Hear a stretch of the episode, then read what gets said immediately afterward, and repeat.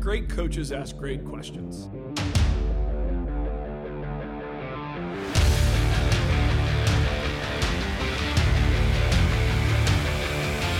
The best days at work are the days when the light bulb goes on for somebody else.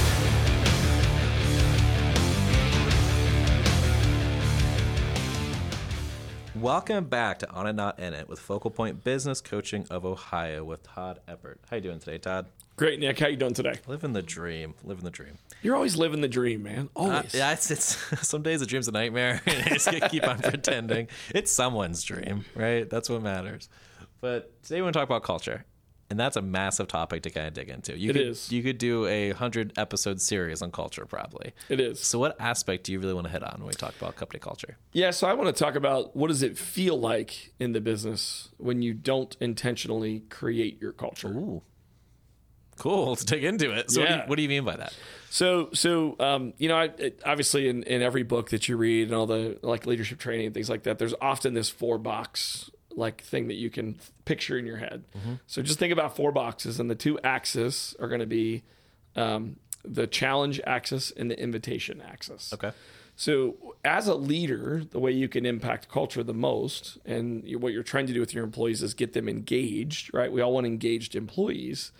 Mm-hmm. You have to balance these 2 things. You have to invite and you have to challenge. And if you don't do them well, what happens? So let's take the culture where you do neither. So your employees don't feel challenged and they don't feel invited into the business, meaning they're invited into something special, something unique, something entertaining, invited into how they're going to make an impact in the business, right? Mm-hmm. What happens is that it's a very boring culture. If you think about it, like I just roll in, I punch the clock. I really don't know why I'm here. And I certainly don't feel like I'm making a difference. There's no buy-in. So I'm just bored, right? And I'm just sitting around doing nothing, and I'm just bored. There's a lot of companies like that, if you think about it. There's a lot of companies that have this boring feeling. And I think right now it's probably less employees will stick around because there's more of an open job market. Mm-hmm. It's easier to find a job right now than it has been in years past. But think about years when unemployment is really high, mm-hmm. and people are stuck in a boring culture. You have the employed, disengaged people that you're paying, and they're really not doing a great job for you. That's mm-hmm. a real problem. Mm-hmm. So that's the worst case scenario when you're doing neither of those 2 things. Mm-hmm. When you're doing both of them together, what you get is empowered mm-hmm. employees because they feel challenged and they feel like they're invited to make an impact in the business. And that's when you get the empowered, engaged, highly motivated people that love their jobs, that are really excited to be at the company day to day. They get up in the morning and say, I can't wait to go to work, right? Those are empowered employees. Those are the people that it's easy to ask them to do a little bit more. Maybe you can promote them. Maybe you can expand your company because your employees, you can actually ask them to think on their own, empower them to do something so that you don't have to do everything, right? Mm-hmm. That's what we're trying to get to. Mm-hmm. So that's when we balance the invitation with the challenge well. Mm-hmm. So we've got the do neither, get boring, Do both, empowered, right? I love it. So what happens in the middle?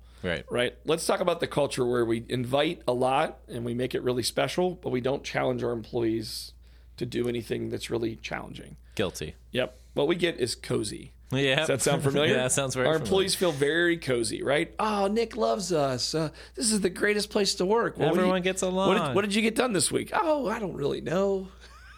But it was cool, and I'm excited to be here. It's fun.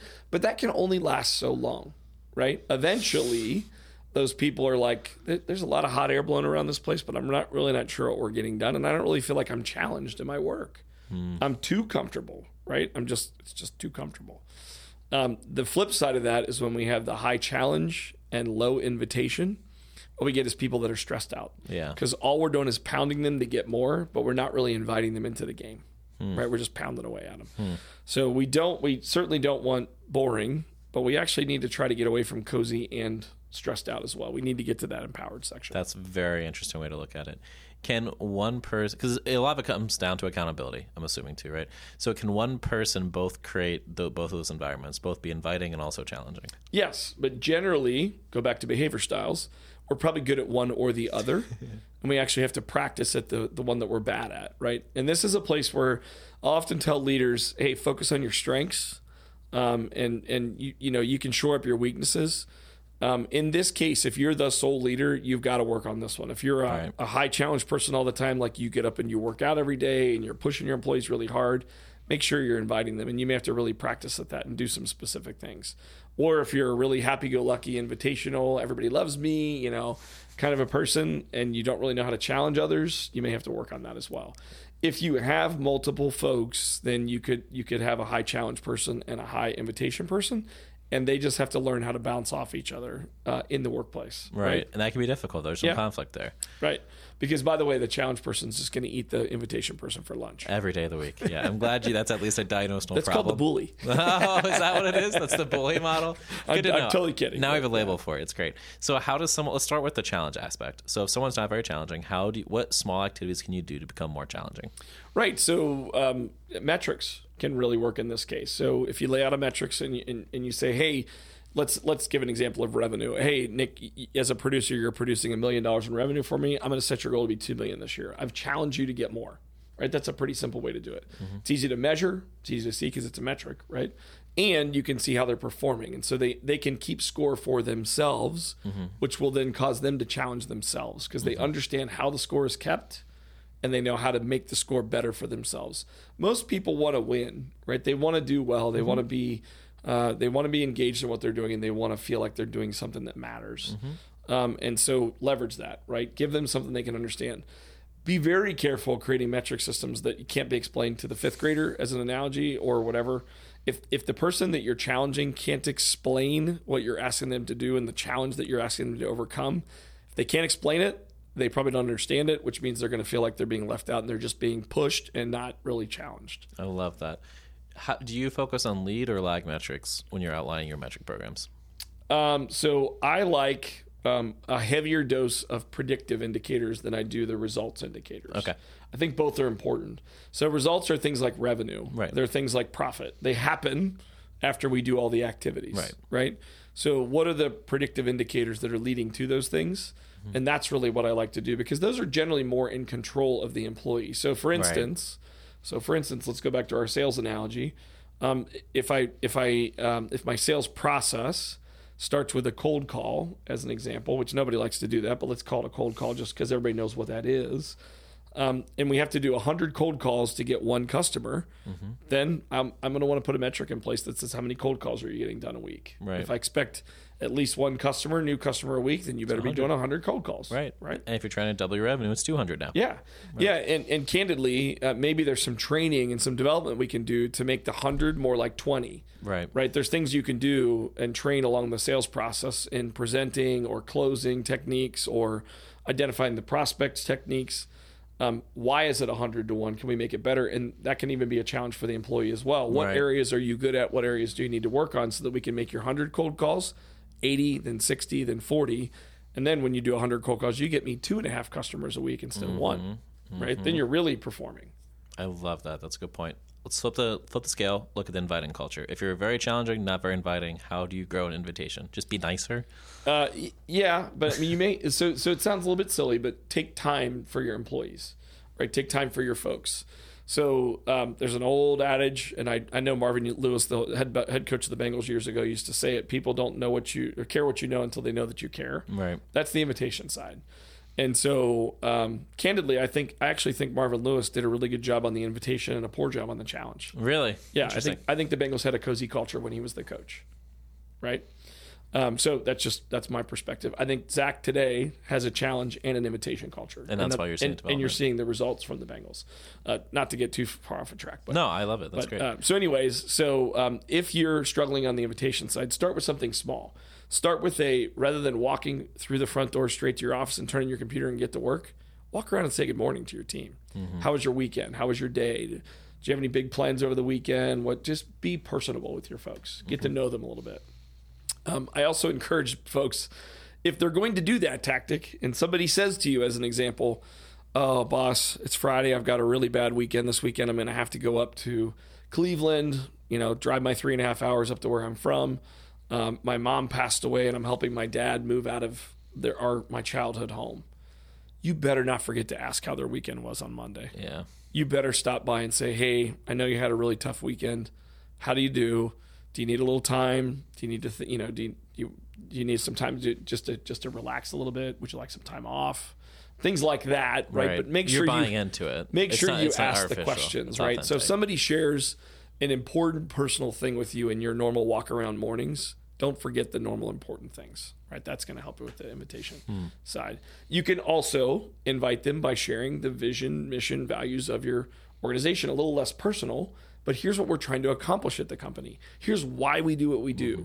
So companies that get the culture side well, and they're really teaching people what they're trying to accomplish, people buy into that culture, and then they feel invited into that business to really make an impact on what they're doing.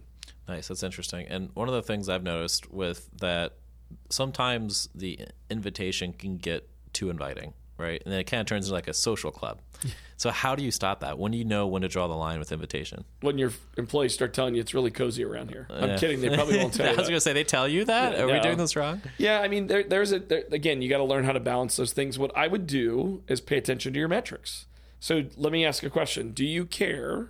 Let's say your revenue is growing at your rate that you're asking it to grow. Let's say you put a target of 25% growth this year. First quarter, you're at 30%. Second quarter, you're at 35%. Your business is doing really well. And you walk out one day and everybody's, gossiping, doing whatever, just playing around, and they're having fun, and they're talking about the game last night. And just, do you care? Yeah. Why do you care? I don't know. Why aren't they doing more? Deep-seated bias, I'd say. Right? So maybe their time around the water cooler, for example, to talk about last night's Reds game because they're on a hot streak and they've won 11 straight. It's crazy, right? Makes them have an exciting conversation, and they go sell way better than they've ever sold before. Or, I mean, that's the difficulty. What I would look at is, again, balance. So if your metrics aren't going the right way and you walk out, and the culture is they're standing around the water cooler chit-chatting, they're probably a little cozy. So pay attention. What's the marker? If you walk out and they're heads down working all the time and the metrics look great, but you can almost feel the tangible, like everybody's stressed out, you're probably a little too high challenge. That's awesome. So it's a gut feel more than it is something that's really analytical. Well, there's an old theory called managed by walking around. Go be a study of people. Don't sit in your office with your door closed. Go meet your people where they are and see what's going on. They'll show you what your culture is rather than tell you what your culture is. I love that. That's a really good point. So how do you typically start working when there needs to be a change? You're typically working on one of those two axes. So is it just a hard conversation first? Here's the game steps. Here's the SMART goals. We're going to establish these metric systems. So we're going to be a little bit more inviting. Then how do you follow up on that? How long does that process usually take to start seeing those tangible results? I would say it depends, which is a terrible answer to the question, but I mean, it depends on what you're working on. I think on the challenge side, you can see the results much quicker. Yeah. Because of the metrics, right? If you do a good job and create nice, simple metrics that people can understand and they feel like they're achievable, and they jump in and they start doing the work, you'll see the metrics. You'll see the metrics tick up, especially those predictive ones, the leading indicators, before you see the trailing indicators. Right. But if they're doing the activity, as long as they're doing the activity the right way. And so what you also need to pay attention to is, let's say you're doing the activity and they're seeing the leading indicators doing really well, but the trailings are not coming around. I've got a problem. So either they're pencil whipping, meaning they're not really doing the work. They're just, marking putting off. Things in or whatever you're using as your CRM. You probably need to get a trademark on that. Whatever your CRM, we'll beep it out. Your CRM package is, whatever you're putting it into, that's the pencil whipping side. Or maybe they need some additional training. Hey, Nick, let's have a conversation. You're doing really well on the leading indicators. Tell me where you feel like this is happening. Here's what our normal sales process is. How well do you think you present our offering to other people? How well do you think you close well? How well do you handle objections in the sales process? How about those ones that are unspoken? You feel like you're going to get that deal and then they never come through.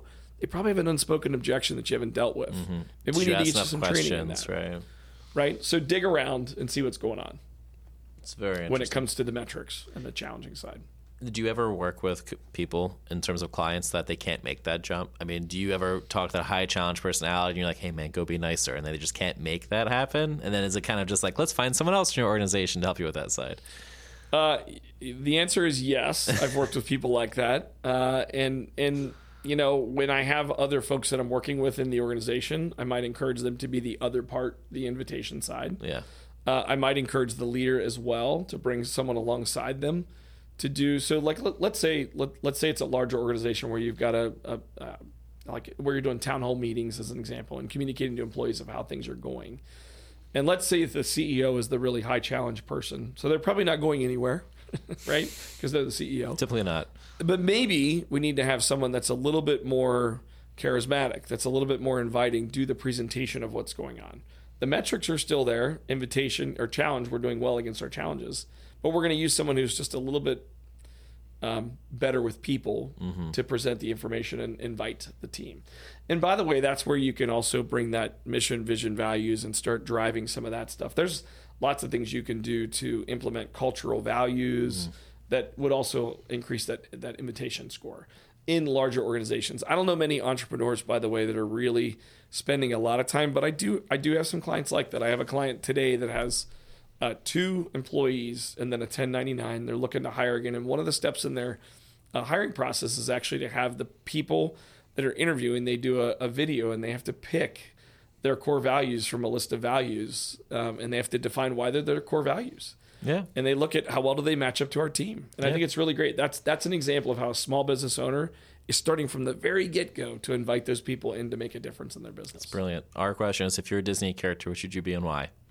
But there you go. It's the same thing, right? You establish, why are you the girl from Brave? Are you excitable? And since Disney owns Marvel now, I'd be Captain America. Oh, absolutely, no doubt. I knew that walking in. I'm so surprised you didn't have the shield too, but that's a good answer. So I have one more question about culture, and then we can wrap up however you'd like. So looking at the cultural aspect, I think it was Drucker that said that culture eats strategy for breakfast. Agree or disagree? I agree 100%, and I think you got it right. It was Drucker. Nice. That said that. Yeah, so the reason that is because if you think about it, strategy is often the goals, the things that we're planning on doing. If we don't have our culture that's really supporting that strategy, we're never going to get it done. It's going to be a battle against our employees, candidly. So if you build your culture first, and you haven't, go back to what we're talking about, an empowered group of people that are working with you because they're highly engaged, because they've been challenged, and they've been invited into the game. When you put a strategy in front of them and actually include them in creating it, think about how much more powerful it's going to be in implementing that strategy, right? Whereas if you, and I've worked with a lot of companies and seen a lot of companies that do this, the leaders go off for a weekend retreat, they come back with a 3-inch binder that talks about their culture and their strategy. They stick it on their shelf, it never comes down, they never talk about it, and they wonder why they don't achieve their goals in the next 5 years, right? So you have built an empowered culture. Yeah, so culture will drive where you're trying to go faster than strategy will. I love that. That's why Drucker said that. That's awesome. Any closing statements about culture? Again, I think you could do an entire series on culture if you wanted to. Yeah, I think you could. I think you could. And to tie it back to the name of the podcast, by the way, building your culture is all about working on your business, not in your business. But when you build a good culture, you'll enjoy more working in your business.